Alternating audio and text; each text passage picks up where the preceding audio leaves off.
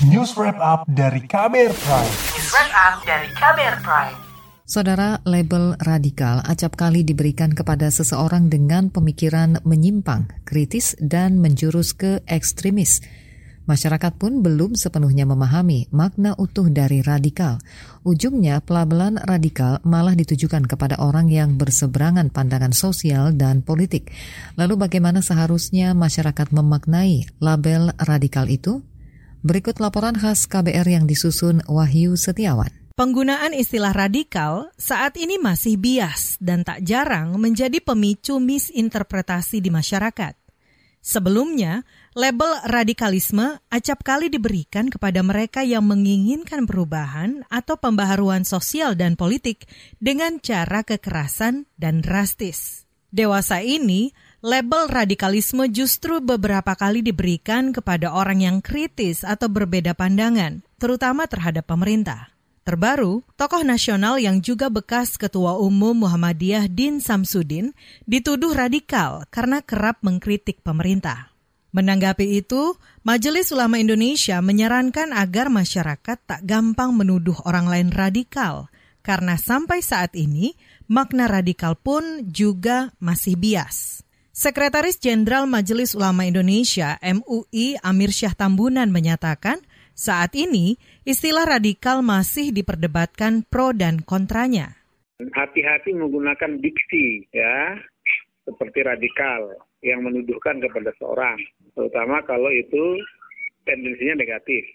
Tidak semudah itu. Kalau itu yang dimaksud adalah radikal stigma negatif. Seperti opini masyarakat, kalau itu yang dimaksud radikal negatif.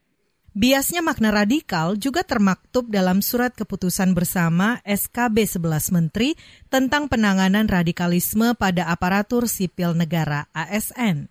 Dalam SKB yang diteken November 2019 silam itu, tindakan radikalisme meliputi intoleran, anti-ideologi Pancasila, anti negara kesatuan Republik Indonesia NKRI, dan menyebabkan disintegrasi bangsa.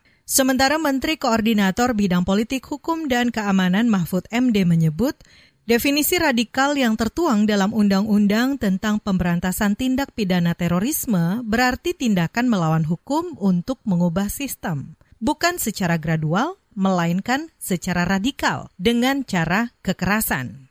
Dari parlemen, Makna radikal bahkan kerap disematkan kepada orang dengan pemikiran yang berkonfrontasi dengan konsensus bernegara. Menurut anggota bidang hukum DPR Arsul Sani, definisi radikal bisa diartikan dengan tindakan memungkiri atau meniadakan negara ada keinginan misalnya untuk katakanlah ya mengganti Pancasila, merubah Undang-Undang Dasar 1945 tanpa melalui prosedur yang benar ya, kemudian mempersoalkan bentuk NKRI kita, kemudian juga uh, menegasikan kebinekaan kita. Direktur Riset dari Lembaga Kajian HAM Setara, Halili Hasan mengatakan istilah radikal pada akhirnya digunakan dalam beragam perspektif, mulai dari cara berpikir hingga sikap ekstremis. Belakangan, sikap ekstremis berdalih agama ini sering kali dikaitkan dengan tindak pidana terorisme, sehingga dilabeli radikal. Dalam riset lembaga setara, radikal biasanya memakai tiga kriteria utama, yakni penggunaan kekerasan, anti demokrasi, anti negara kesatuan Republik Indonesia NKRI, anti Pancasila, serta kelompok yang suka mengkafirkan orang. Jadi uh, radikalisme itu merupakan paham atau ideologi yang secara umum memiliki tiga kriteria itu. Halili menyatakan radikal berpotensi diinterpretasi secara berbeda oleh masing-masing orang jika tidak terejawantah secara lugas.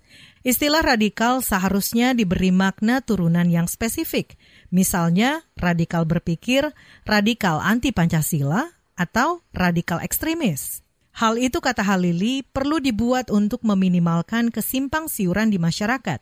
Apalagi istilah radikal sudah kadung berkonotasi negatif. Sehingga setiap orang perlu berhati-hati menggunakan istilah radikal. Jadi memang harus ada kriteria yang lebih spesifik yang digunakan. Radikalisme dalam hal apa? Dalam konteks apa? Jangan kemudian radikalisme itu dengan uh, mudahnya digunakan untuk menuding, melabeli menuduh kelompok lain hanya karena dia berbeda dari uh, preferensi kelompoknya. Saya kira itu, Mas. Demikian laporan khas KBR yang disusun Wahyu Setiawan. Saya Aika Renata. Kamu baru saja mendengarkan news wrap up dari KBR Prime.